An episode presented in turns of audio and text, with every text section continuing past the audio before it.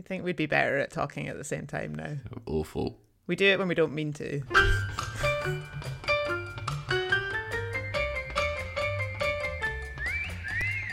Hello and welcome to this very special episode of All the Way Through, the podcast revisiting the Louis Theroux back catalogue to work out if we love him as much as we thought we did. My name, as always, is Matthew Dunn Miles, and I'm joined always and forever by Alex Watson. Hello, Alex. Hello.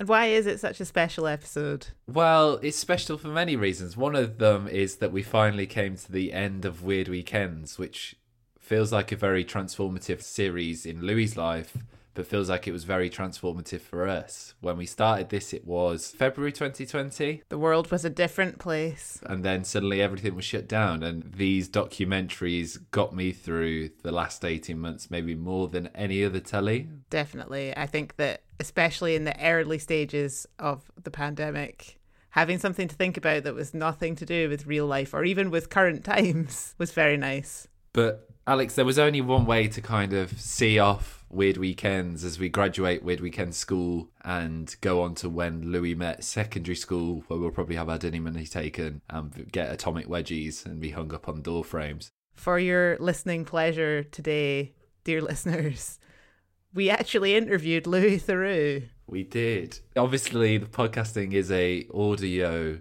format, but you can kind of tell from throughout we were grinning. We kind of prepped on the basis that maybe Louis, having done so much in that time since, would not remember the details of individual episodes of Weird Weekends maybe as much as we do, who have recently watched them. He was so on the ball with all the details and knew it almost like he was there, I suppose. We probably should let the man himself speak for himself. So, on the count of three, one, two, three. Let's, Let's play, play, Weird, weird bingo. bingo. Louis, welcome to All the Way Through, the podcast journeying through your back catalogue to work out if we love you as much as we thought we did. We ask all our guests to do this, so we, we can't change the rules for you. Can you tell our audience who you are and what you do? Uh, yes, my name is Louis Theroux, and I make programs, I suppose, about offbeat cultural subjects or subjects that involve some sort of emotional angst, subjects that I'm interested in, and uh, I present and write them. And yeah, that's about it, I suppose. You did say we don't need to talk about it, but you are here partly to tell us a bit about your new book, which is Theroux the Keyhole Dispatches from a Grounded Documentary Maker. So, what can you tell us about that? Okay, the first thing I can tell you is that they've changed the subtitle from Dispatches from a Grounded Documentary Maker to Diaries of a Grounded Documentary Maker. Apparently, the word dispatches they were worried that there were copyright issues because of the Channel 4 strand dispatches, which I thought was bizarre. You know, the things that when you get into TV and publishing that pop up as issues, sometimes they're really strange. And they said, like, if you call it dispatches, people might think it's something to do with dispatches, and then dispatches on Channel 4 will get upset. Anyway, so now it's diaries. It was sort of an attempt to, I suppose, record all the strangeness of life during the pandemic. And I started it, think it was March 8th 18th of um, 2020, and you know, right at the beginning of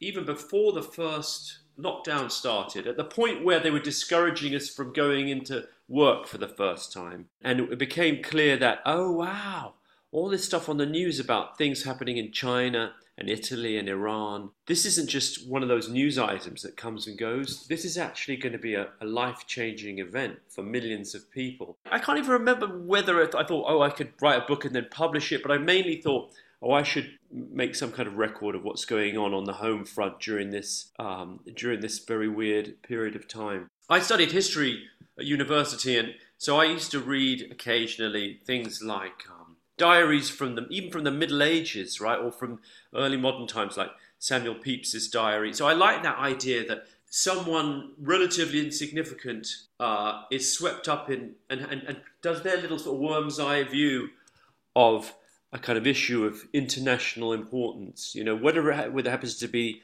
the Great Fire of London or the Hundred Years' War or the Peasants' Revolt, right? And and here, so here, here's me attempted to do justice to my version of what was uh, the pandemic was like, and I did it more or less every day with a few little breaks uh, for a year.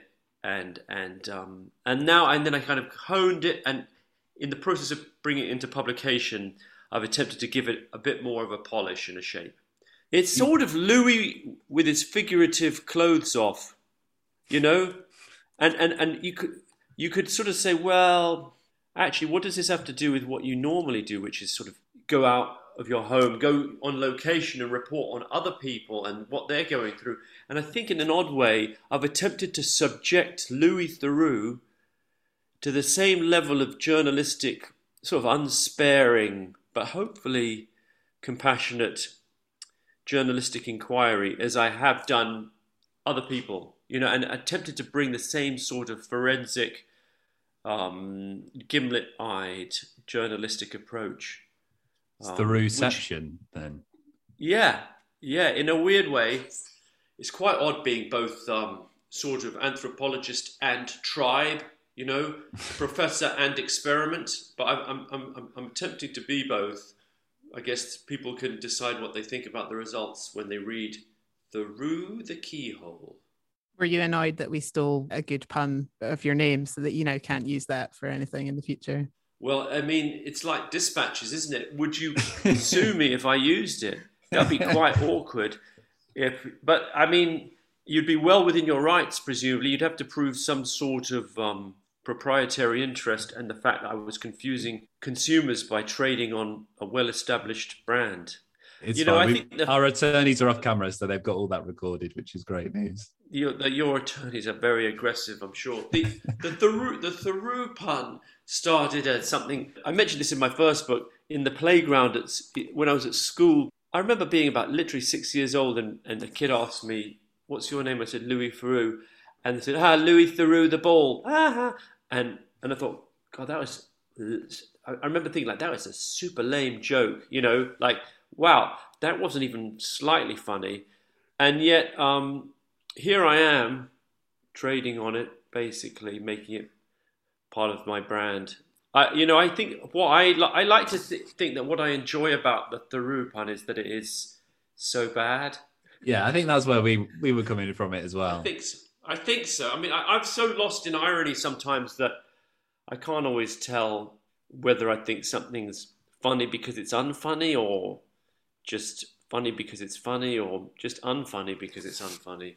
It's so bad it's good, I think, at this point. Yeah, exactly obviously we've been rewatching Weird Weekends, and in an episode, you're doing a mood board exercise with a guy, and you cut out a picture of Jack Kerouac from a magazine as a reminder that you want to write more. Is that still a dream of yours, or is that something you feel you've fulfilled now? First of all, that's so lovely that you've reminded me of that. And it's so weird that I think at this point you probably have a better recollection of what's in episodes of Weird Weekends than I do. I, I, I remember doing the mood board. I think I was with Michael Yee in Las Vegas. How do you want to be? Awesome.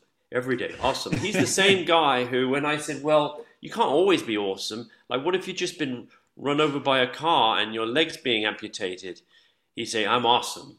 I'm alive. I'm still alive. That's no challenge for Michael. No challenge at all. Exactly. He never had problems. He only had challenges.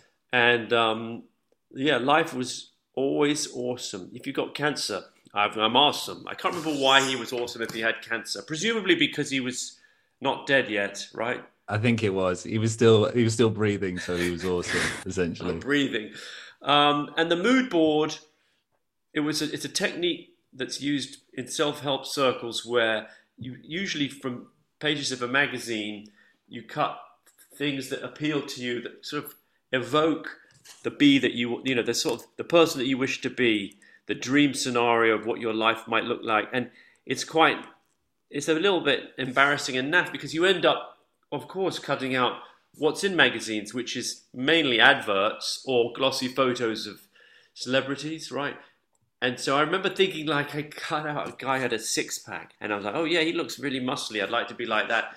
The Jack Kerouac is a more laudable ambition. Um, I would say, having just got this book ready for publication, I'm quite, I'd be quite happy to write a bit less now. It, it nearly did me in trying to finish all my TV projects, plus doing my podcast, grounded, and then alongside that, attempting to um, to write this book, finish this book. Also because the TV team and the and the sort of book team, you know, the book's being published by Pan Macmillan. There's no overlap. Like th- those gears don't really mesh. You know what I mean? Like it's not as though I imagine Jamie Oliver. Like I, he seems like a kind of the consummate empire building um, sort of celebrity brand. And I imagine all those bits. It's like a Swiss clock, isn't it? And his time is he's got people managing his time, so everyone gets as much of him as they need. And probably everything gets delegated in a very efficient way. But with me, I felt I felt as though sometimes I was being pulled in five different directions. And um, so the answer to the question is, I'm glad I've written it. It's the it's the second book I've written in the last four or five years, and having done it, I'm looking forward to not thinking about writing much for a while. So you mentioned Grounded, your podcast, award-winning podcast. Is that right? Thank you. Yeah, it is. Congratulations. we basically launched our podcast almost at exactly the same time. So um, we're rivals. Yeah. Yeah. Contemporaries, rivals, whichever way you want to see it. Yeah, but the world of podcasting is not the most cutthroat. No. Is it? It's quite friendly, we the, found. It's relatively friendly, like compared with, I mean, a cutthroat world, it's not like um, high performance racing car drivers, right? You know what I mean? Or, um, I don't even know. Yeah, bandits off the Horn of Africa. They're quite rivalrous. I think in the podcasting world, it's relatively collegial because we're always trying to get each other to appear on our podcasts, aren't we? So, like with Adam Buxton, who's one of my contemporaries from from school and, and, a, and an old friend, and it's sort of like um, there's this sort of wary, like, oh yeah, okay, you got Robbie Williams on, nice, good booking, good booking. but Do you want to interview Robbie Williams? Is that a? Uh, I wouldn't. You know, I, I, I, when he told me you having he had Robbie Williams on, I genuinely thought, oh yeah, that I, I, I would be interested in the world of pop celebrity. Like, there's a whole bunch of things I'd be curious about involving Robbie Williams. Yeah, he, I think that would be a good interview actually. And it was, in fact, if you heard uh, where Adam took it, what he did was he sort of owned up to his own ambivalence about the Robbie phenomenon, right? Which was quite a bold sort of take on, on, on the on you know bold approach to the subject, and um, it wasn't like so Robbie, I think you're a dick. It wasn't that direct, but it was more like, oh, I remember in the '90s when you were everywhere, and, and perhaps I resisted the Robbie phenomenon and may even have made a few jokes. This is Adam, not me, about him. And then Robbie answered that, and and, they, and, and it, you know got the interview to a real place quite quickly.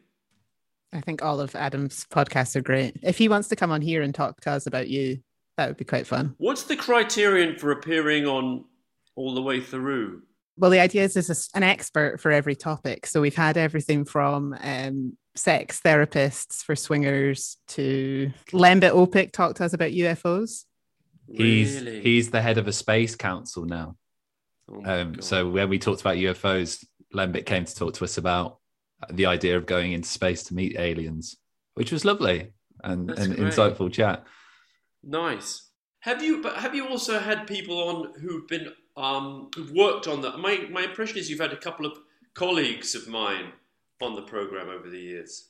Yeah, we've had a few people on. We were wondering if you had a few WhatsApp messages from people saying, "Is it okay if I talk to these strangers?" Yeah, I absolutely have, and I'm like, "Yeah, yeah, go do it." And then I'd be thinking, like, "But why aren't they asking me to go on it?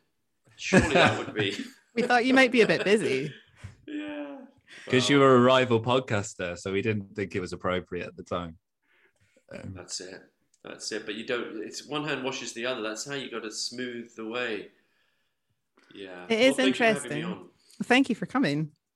It is interesting though that um, as we kind of turned retrospective on your work, you also turned retrospective, and I realized it was partly because of lockdown. But you kind of started to look back at your own work, and we were like, "Louis, why are you doing this now? We're trying to launch this podcast where we do this." Um, but we've forgiven you for that now.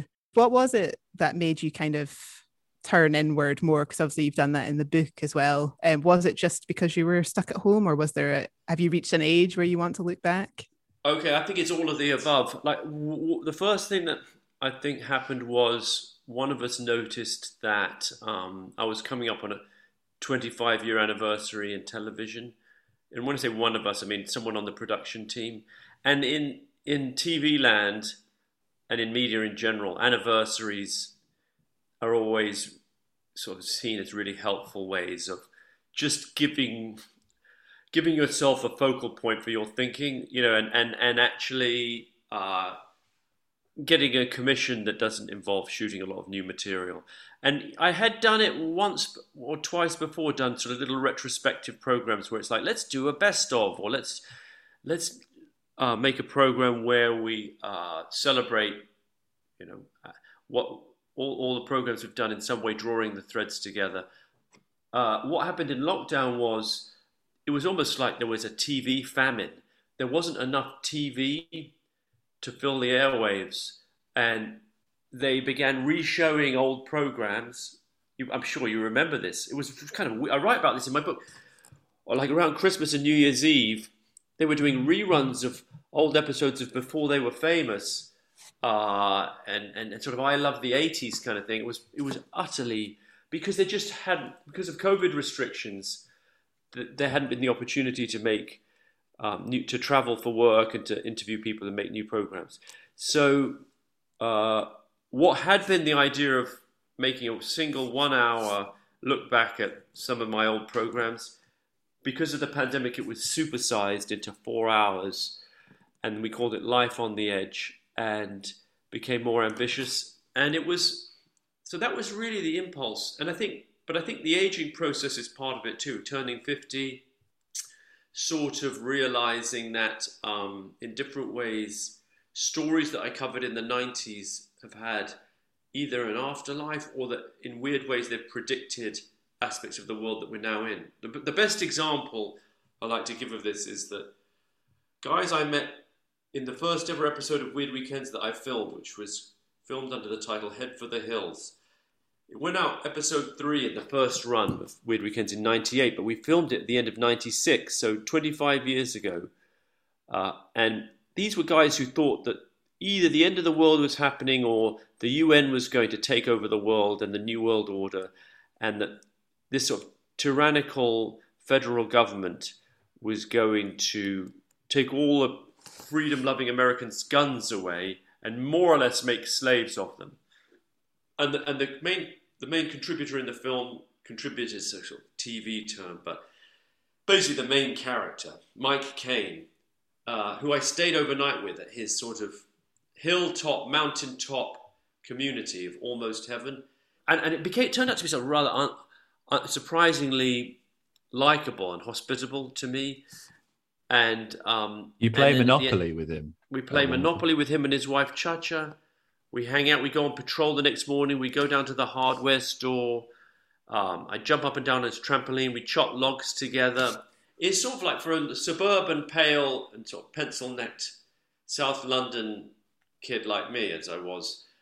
It was sort of every fulfillment of the fantasy of what frontier America might might be like, you know, kind of rugged and involving you know, just a snowy mountaintop and work boots and a wood burning stove. And you know what I mean? Like it's a long way from, I don't know, going on the 37 bus to, um, to your school in East Sheen. We have noticed that you've shied away from hard labour in a number of episodes. Where the, when once the work starts happening, you have other things to do. I, I, I think probably leave it to the leave it to the um, the people who've got the appropriate muscle groups de- developed. But uh, thank you for that. I, I like things like I'm, I'm, good at the washing up. You know, shall I carry these out? Would you like me to do a bit of washing up? But maybe not the log chopping and the heavy lifting. But the point about Mike was that so he was basically really on the way out there in terms of his political outlook and his religious beliefs. But in the course of the intervening 25 years, A, the world didn't end, B, the UN didn't take over, C, he left almost heaven and sort of rejoined the real world. But he never really moderated his views. He continued to think that we're at the mercy of these sinister satanic forces. But what did also happen was when I got back in touch with him, he was a huge fan of Trump. And and it was something extraordinary about the way in which not only did he finally find a president, a sort of agent of the federal government that he approved of, but this, it seemed as though it was indicative or symptomatic of a world that had somehow done a 180. You know, many people have remarked on the weirdness of the Trump phenomenon, and, and you know, and there's much you could say about that to do with Twitter and social media and radicalization, but the, the, the, what brought home the sort of the benchmark or the weirdness of it was that was that Mike Cain had finally found a president that he liked. You know, and he no, he no longer needed to be in almost heaven in a weird way.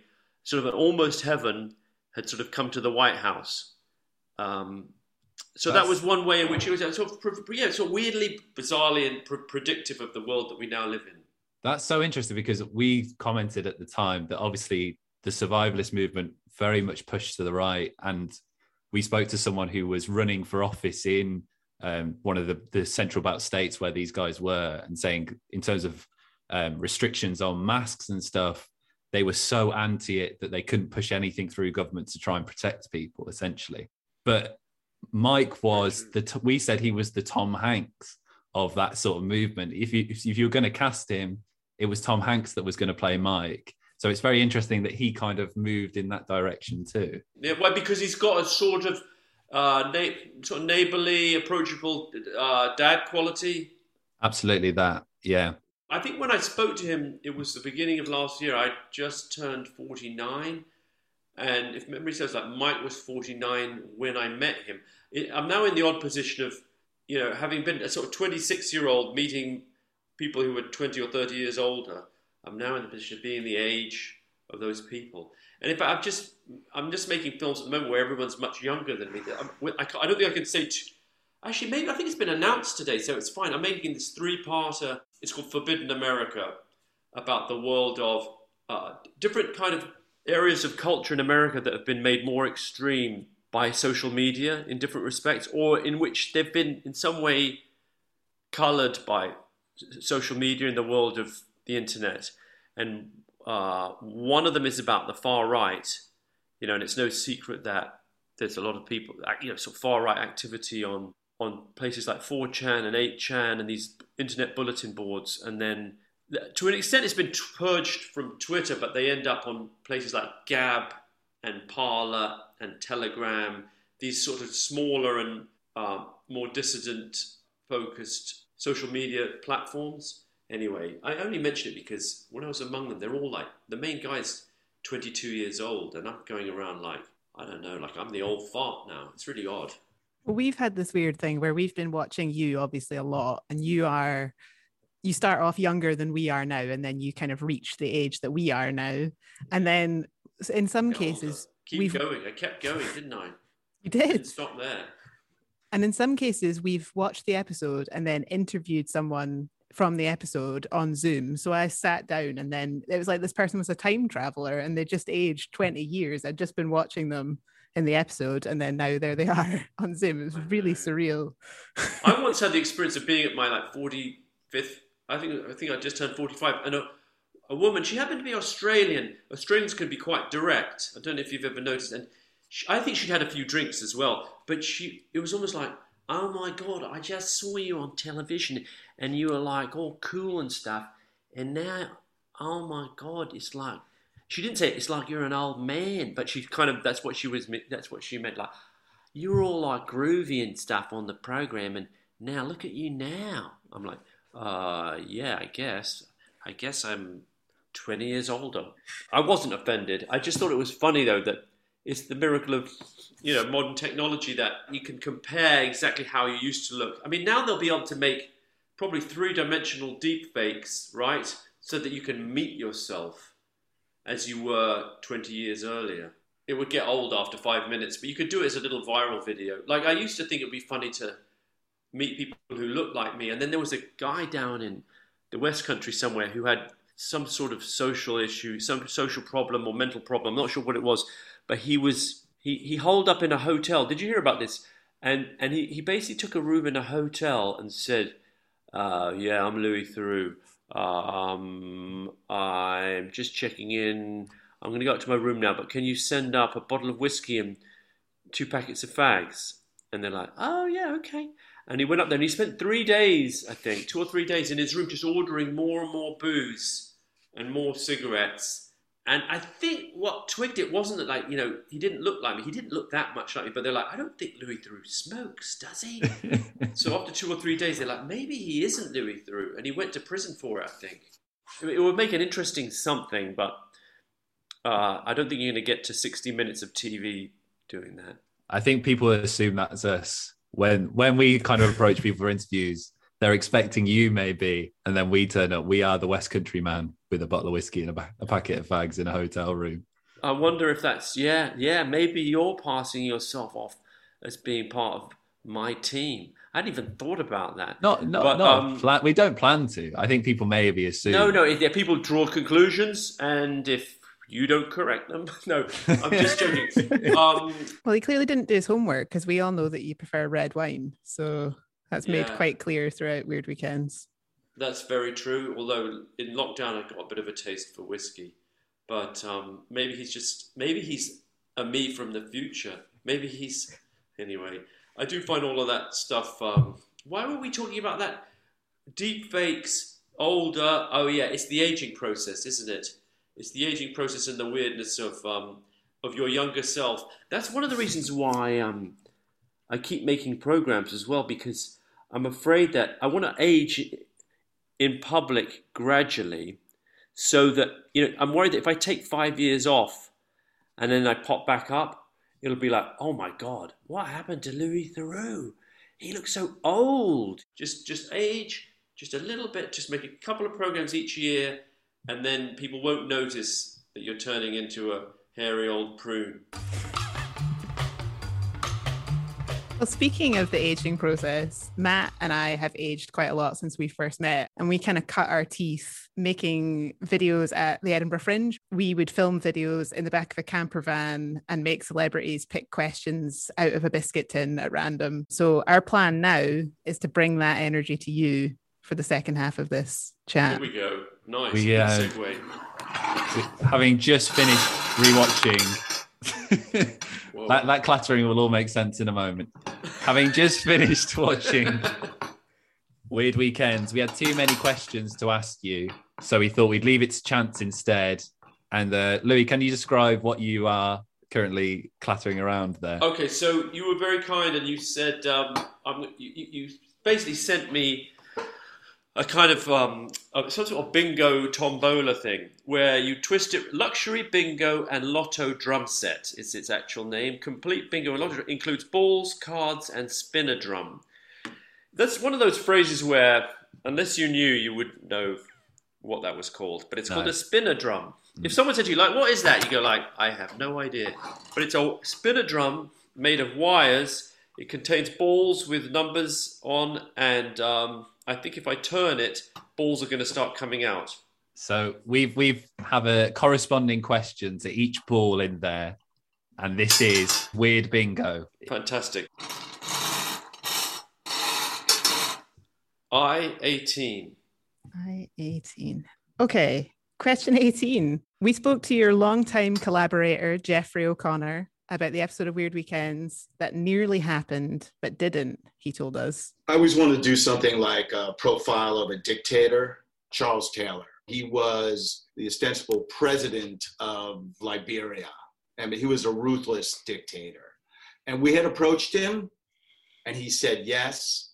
And we were going to spend a week with him. Now, that would have been a really kind of challenging piece within the Weird Weekends format because he was a very bad man, but he was also an egomaniac. And I remember being in London over the summer. I think we were going to try to do it the fall. And we found out that two BBC journalists had just been kidnapped in Liberia by Taylor and they were being held captive. And at that point, the BBC pulled the plug. So we never went back to it. A couple years later, uh, Taylor was overthrown. So, is a profile of a dictator something you would still like to do at some point? First of all, that was really interesting and fun to hear that. And what's striking is that his recollection is, oh, you know, in, in, in a lot of respects the same as mine. In other respects, not how I remember it. I mean, he, Jeff, for people who don't know, directed the porn episode of Weird Weekends, the Swingers episode, the one about self help gurus in Las Vegas, Marshall Sylver and co. He also did the brothel, Louis and the brothel, the city addicted to crystal meth, and the first of the first and the third Westboro Baptist Church films. So we probably more, he's got more um, hours on the clock of, of sort of um, Louis Theroux programming than maybe anyone else. You know, of directors. And um, I remember the Charles Taylor, and the idea was he was the president of Liberia. He'd been accused of war crimes. Um, what I remember is that our, our, series producer at the time was not particularly a fan. He was very um, ratings focused, and I think I might be doing him a disservice, but my recollection was that he was like, "Who's going to tune in for you know Louis meets Charles Taylor?" It's not exactly like going to a swingers party, right? Not Anne Widdecombe. It's not Anne Widdecombe. When Louis met Charles Taylor, it's a bit um, sort of almost like BBC World Service or you know it's a bit niche, but at the same time it's sort of like well people everyone's fascinated by Idi Amin and Colonel Gaddafi and maybe there's a way of making it work. And then I think I heard an interview with Charles Taylor on the radio as part of the research, and he struck me as like it wasn't. I mean, politicians are hard because they're not entertainers, but it was a slightly boring interview and I think I lost my nerve somewhat. Not, you know, my I lost my nerve not as in kind of fearing for my life, but in the sense of feeling like actually, this how is this going to end up being entertaining? It could just feel like he's going to give us a tour of his new, I don't know, like bread factory. You know what I mean, or cement works. And he's obviously not going to be committing war crimes while we're around. You know, I've seen as, as part of the prep, I saw films. There's like a Barbet Schroeder documentary about Idi Amin. There's a famous Herzog one, I think, about Bokassa. There's a few different profiles of dictators, and what you often find is um, they don't really show you very much. I mean, surprise, surprise, they don't sort of say, um, "Hey, do you want to come and see me torturing a guy in the in the dungeon?" You know, uh, they've got enough sense not to do that.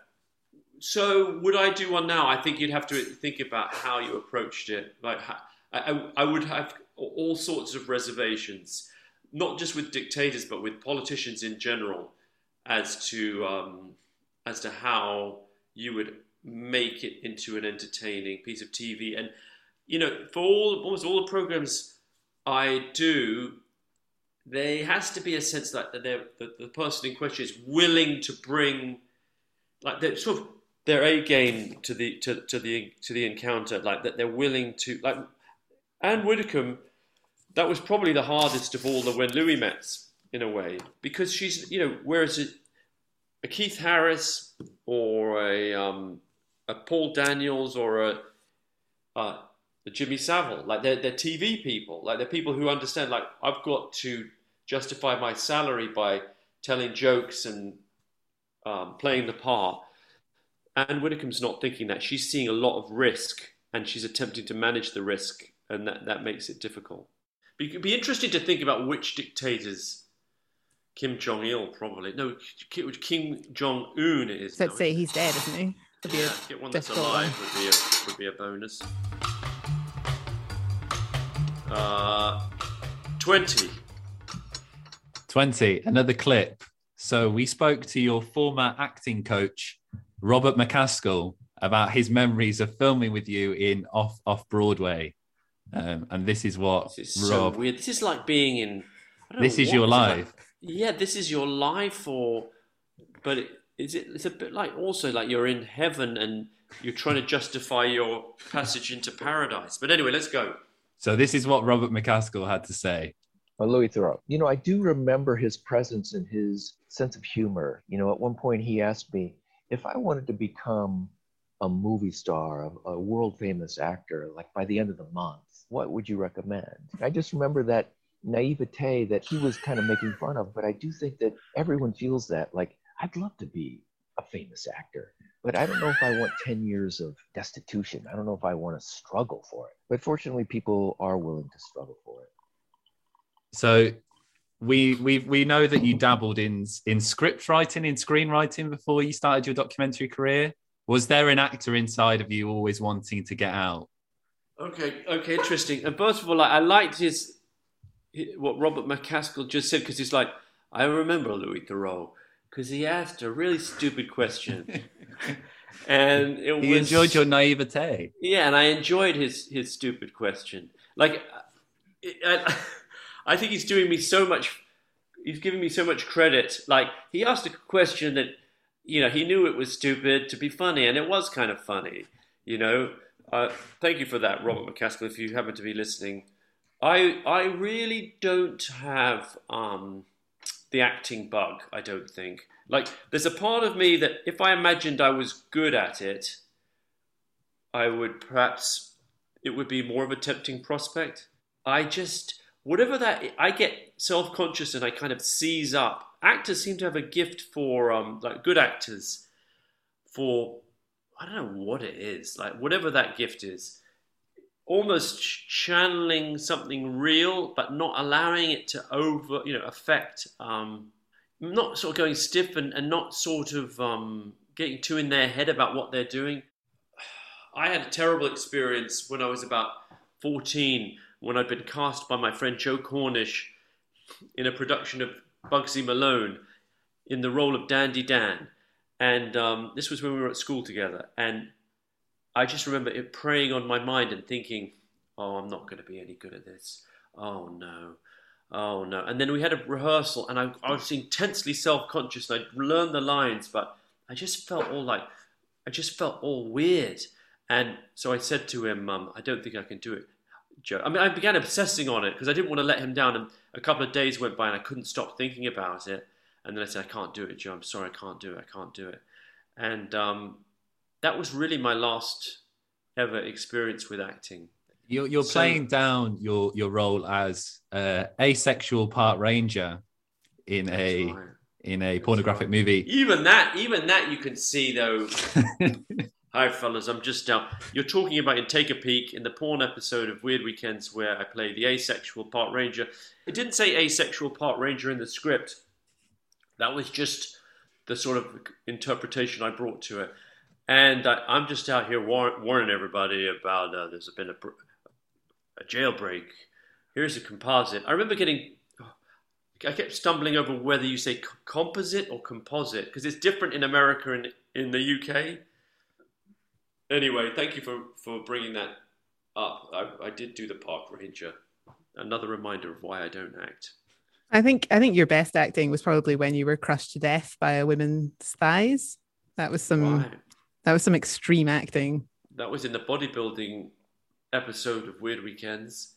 Oh. Um, yeah, I mean, in I play the role of Louis Theroux in many episodes of Weird Weekends. You know, in a certain way, right?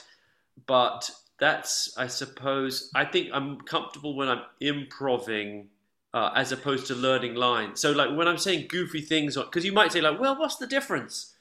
you know, you're kind of doing in Weird Weekends, you're going around saying goofy things, doing a heightened version of yourself. But the thing was, I think because I was um, not learning lines, uh, I was just sort of riffing on some sense of what I thought would be funny to say. It seemed okay. It's like telling a joke the second or third time. You know, you say something funny, and people are like, "Oh, we didn't get that. Can you say it again?" There's nothing worse because you're like, "Well, it won't be funny because we've all heard the joke." Louis, could you spin the tombola again for us, please? There we go. Oh, two came out. Well, we'll do the first one first. And it says B5. Five. Okay. So you write in your book about your issues with the episode Weird Christmas. Um, and it's also becomes fairly obvious halfway through that episode that you're quite tired do you regret doing that episode and what was that like um i would say i don't regret doing the episode i definitely view it as a a kind of a learning experience i was so excited to make it and i thought that you know, for people who don't know, having made the first four episodes of Weird Weekends, which were about survivalists in Idaho, evangelists in Texas, uh, UFO believers in, in the in the American uh, West around Palm Springs and California and Colorado, and uh, and the and the fourth one was porn industry. Of course, I took I thought it'd be funny to take one of the main contributors from each episode and bring them all to New York, and that we'd spend a week together, just sort of doing little missions together, almost a bit like. Well, I wasn't gonna. It's not. You know, I mean, this was before Big Brother. So if you had a Big Brother where there was no house, you weren't filmed round the clock, there were only four or five characters, and weirdly they were all men, then you'd get something like what this was. And I thought, oh, it'll be funny because it's funny me talking to a UFO believer, but what if the UFO person is talking to a porn performer, right? And then the and then the Christian evangelist is there, and then it'll all be kicking off, and it's going to be super funny. And I thought it was like I, I thought it'd be a fun sort of construct, um, and it just seemed like it would be like if Weird Weekends was sort of reality cubed. This would sort of be rea- reality squared. This would be reality cubed. It would like add a whole new level of, whole new iteration of, of strangeness. But what I didn't really appreciate was how much of what works in Weird Weekends is the sense of me in good faith going into a world, attempting to report on it, and being at the mercy of events. Which is the key in a way, is the fact that I'm sort of the victim. As much as I might appear, you know, in, in, as much as in reality I'm sort of in control in certain ways, like I'm, I'm, you know, there with my team and blah blah blah. But actually, if I'm uncomfortable on a porn set, somehow it's like I'm outnumbered, right? And I'm sort of the, the butt of the joke in a, in a certain way. Whereas if I bring all these people to my world and then there's no journalistic inquiry whatsoever, it's just like, hey, let's just let these people loose to have arguments and and and and be weird to around each other, it had a kind of queasy Jerry Springerish feel, which maybe is even obvious. Like, yeah, well, of course, duh, that sounds exactly like Jerry Springer. Um, the question was, do I regret it? No, because I think I think I sort of needed to learn that in some way. And I would say, like, it's not that it's terrible. Like, there's certainly things to enjoy in it. It's just got an odd amoral quality. And I do mean amoral. Like, I don't think it's immoral. I don't think we did something bad or wrong, but it just feels as though it's not coming from a place of, oh, I want to find out about the world and I want to contribute to the sum of human understanding. It feels like it's coming from a place of, oh, I want to see something really fucked up on TV, you know, that has no real sense or logic to it. You say there was no house but there is your Williamsburg Brooklyn pad That's that right. we see, which is I'm guessing was your actual flat at the time where you lived. My actual flat. It was actually not in because I'd moved out of Williamsburg and I was living in Fort Greene in a lovely brownstone. I mean, if nothing else, it's nice to have some footage of that little apartment that I was in, which overlooked Fort, um, Fort Greene Park, which is beautiful. And I think the guys were fine with it. It was it was Randy James, may he rest in peace, from the Evangelist episode. It was Mike Ayler, may he rest in peace, from um, Survivalists. JJ Michaels, porn performer, who I spoke to last year and appears in Life on the Edge. And then uh, Reverend Robert Short, may he rest in peace. That's weird to think that he, oh, three of them are dead now. Wow. That's crazy. Yeah. Mm. And it does have a couple of classic moments. If it was sort of 20 minutes long, you know what I mean? Like, I think it'd be quite a tight little, strange little tight short film that you could show, I don't know, like at festivals and stuff. There's a scene where you're you're trying to explain to Mike what's happening, and you just stop halfway through the sentence because you don't even you can't even finish it. and I thought it was so funny we kept you kept that in because it just shows you were so knackered from having to lost. kind of corral these people. I don't even know if I was tired. I think I was just lost in the concept. I think I just lost in the concept and sort of I was demoralized is probably what I was. I think what we said is at the end we we I felt everyone could relate to you waving everyone off in a taxi. That sense of relief when your family leave after yeah. like a, lo- a holiday and you're just like, oh thank God they're gone now. Well, and also that um, it genuinely was uh, filmed on Christmas Day. And um, it's kind of odd to think because Christmas Day normally is sort of day we literally set aside to spend with our close family, our nearest and dearest. And it's odd, like, not only that uh, I was willing to sort of say, you know what, I'm going to blow off my family this year and spend Christmas with three people I met, or four people I met making programs, but also that they were all available, right? Yeah, we did actually wonder if it really was Christmas Day. It really but... was. It genuinely was. I know a lot of people are surprised by that. So odd. Did you have another pull from the tombola? Yes, I've got this one ready to go.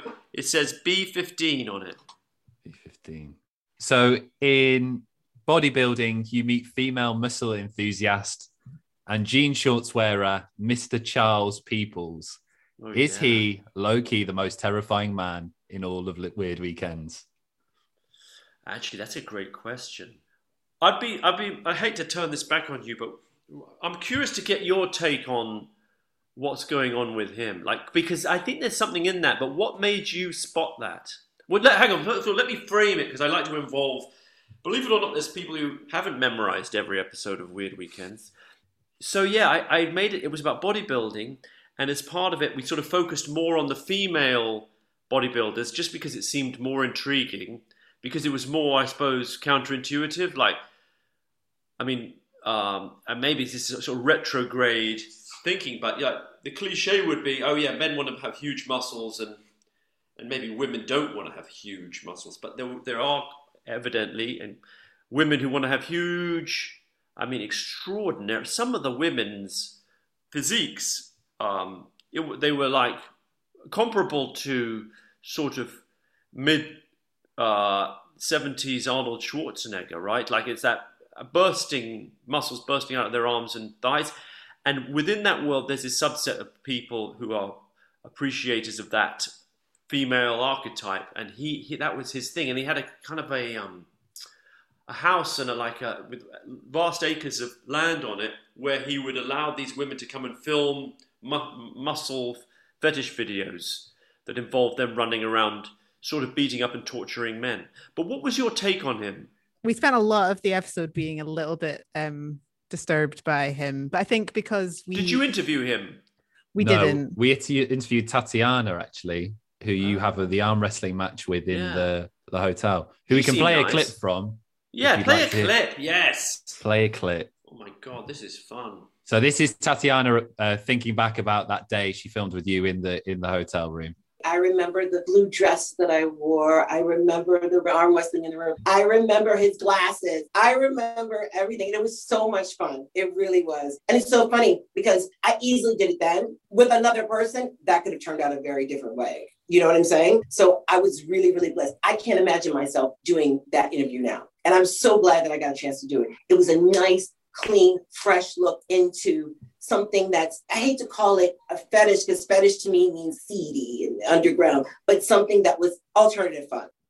Nice. Wow. I wonder what would have happened if it had not gone well. Kind of segueing from Charles a little bit, but our question to you was do you think it would have turned out different if her client had showed up to that arm wrestle? Uh, I think it would have been fine. And I, I don't know what happened with the client and whether the client had never intended to come. I think it would have been fine because do you know what? Tatiana seemed genuinely like a nice, uh, open hearted person. So, and, I, and imagine that her clients, I think I remember her saying that in the scene, that they know that they knew just from her vibe that, you know, not to ask for anything um, weird or seedy or questionable, right? She just didn't seem like um, that kind of person. And although yes, there is something I like her use of the euphemism alternative. It's an alternative scenario, right? It's definitely not your everyday kind of um, hobby, right? Which is guys, typically guys who want to be kind of wrestled and arm wrestled and I don't know, different ways smothered by extremely muscular women. But it feels in the moment kind of positive and healthy and nice. Now, with respect to Charles, I think what happened with Charles was um, he did not appreciate my what he took to be my approach, what he took to be my sort of um, attitude. You know, and we had that quote earlier from the acting coach who's like, "Oh, I enjoyed his naivete and his." I think Charles was the opposite. Like, I think he did not enjoy it, and I got some sort of feeling of. Um, I wouldn't want to generalize it. Like maybe in other situations, he's full of sweetness and light, but in that encounter, I didn't even notice it fully at the time, but there's this sort of, I think, vaguely disquieting background sense of I, I can feel your judgment, like he, like him, him thinking like I feel like your judgment, and I resent it. Like there's a there's a degree of resentment I feel coming from him, and one of the reasons I say that because I don't know how fully evidenced it is in the scene itself, but he kept. We filmed a scene where I was being chased around by this muscly woman, and she kept wrestling me, and repeatedly he got her to throw me down this hillside, and so I rolled down the side of the hill, and I was like, fine, I, I, you know, I don't mind. We did three or four, maybe even five takes again, rolling down the hill, rolling down the hill.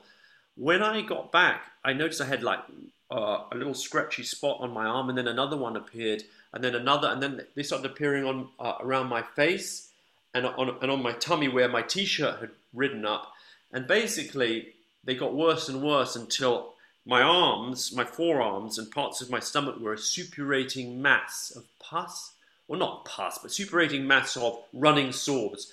And the hillside that he'd repeatedly got me to roll down had been covered in poison ivy. Oh my god! It's not a thing in the UK, but in America, if you've got poison ivy on your property, like you know about it, right? And it's it's, it's axiomatic that like, oh, be careful out there. There's poison ivy.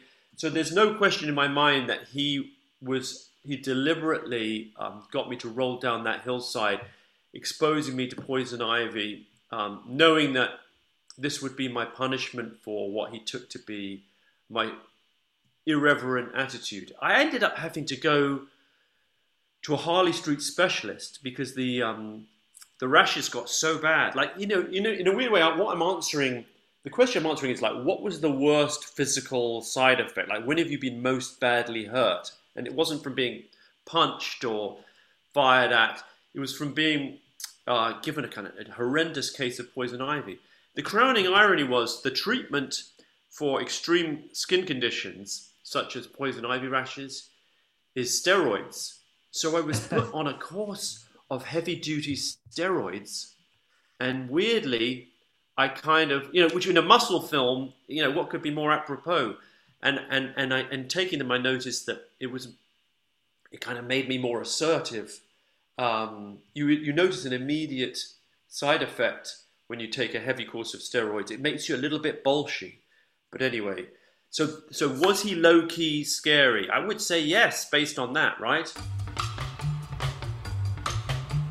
Right. Well, Louis, thank you for joining us for Weird Bingo. My Um, pleasure. Li- Listen, when you get, you said you're going to do a few more, right? So maybe when you're a little further along the road, we can do this again because it was fun. That would be great. We'd absolutely like to do that. When Louis met is next, so maybe after that we can. Yeah, maybe. There's not very many of those. There's only like six. Oh, but Hmm. you have to go into the the wilderness of Savile. Yeah, that's the next one. Who are you going to get as your guest? TBC, we're still working that out for Savile. Big decision, high stakes. That one. Steve Coogan. Absolutely, he's he's now just been playing. it. announced. Yeah, he's been announced. Do you think that's a good idea to do a drama of Savile? Um, I guess we'll find out. Hard to say. It, it feels uh, risky. I, I, I think I'd have to read the script to, to really know. I do remember that when I made the program and I bumped into Steve Coogan a few months afterwards, and he was talking intently about Savile and Savile's voice and his vocal mannerisms, and he's he studied him because he um, he used to play Savile on um, Spitting Image and may have invented the catchphrase "jangle jangle jewelry jewelry." I don't think Jimmy Savile ever said that. Hey, listen, thanks again, Matthew and Alex. I appreciate you having me on. I'm gonna have to listen to the podcast. You know, I haven't listened to the podcast, which sounds insulting, but mainly because I find if I, it's like hearing yourself being talked about. Sometimes it makes you feel a bit like, uh, I think we're know, also in a very fond way, but we are kind of mean to you sometimes as well, to past you, there you young go. you. There you go. So I well, if you think Would, would I get a kick out of listening to it? Probably would, right? Well, maybe not. Yeah, I think go. we talk about your fashion choices a lot. Oh, There's yeah, a lot of that's fine. shirts. There's a lot of weird clothes. Yeah. The India episode. I look at that one like, what was I? That seems like that was peak insanity. One orange shirt that you had that you wore so often that it, it became a character in the podcast in itself because you wore it so often. You Yeah, you but look out initially go on the chopping channel and you're going to audition and you say, "Oh, can I wear this?" And the woman just looks at you and goes, "No, you can't wear that shirt." I loved that shirt. It looked sort of like a flamenco performer's shirt. But then I got into a brown one, which I wore 15 or 20 times, which will, which will, you'll spot. Also, you'll see the worst fashion choice was in the, when you do the Paul Daniels one, I got these quite tight, um, sort of form fitting, form hugging jumpers, but you can see my nipples. It's really awful.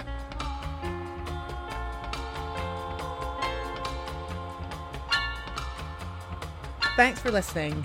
You can follow us on Twitter and Instagram at All Through Pod, where we'll post some pictures and some tweets, and you can keep up with our next series. And if you haven't heard any of our adventures into the Louis Theroux back catalogue before, then hello, you've got lots of catching up to do. But you can find that wherever you get podcasts SoundCloud, Spotify, Acast, you name it, we're there. Just search all the way through. Angels, on, your bodies.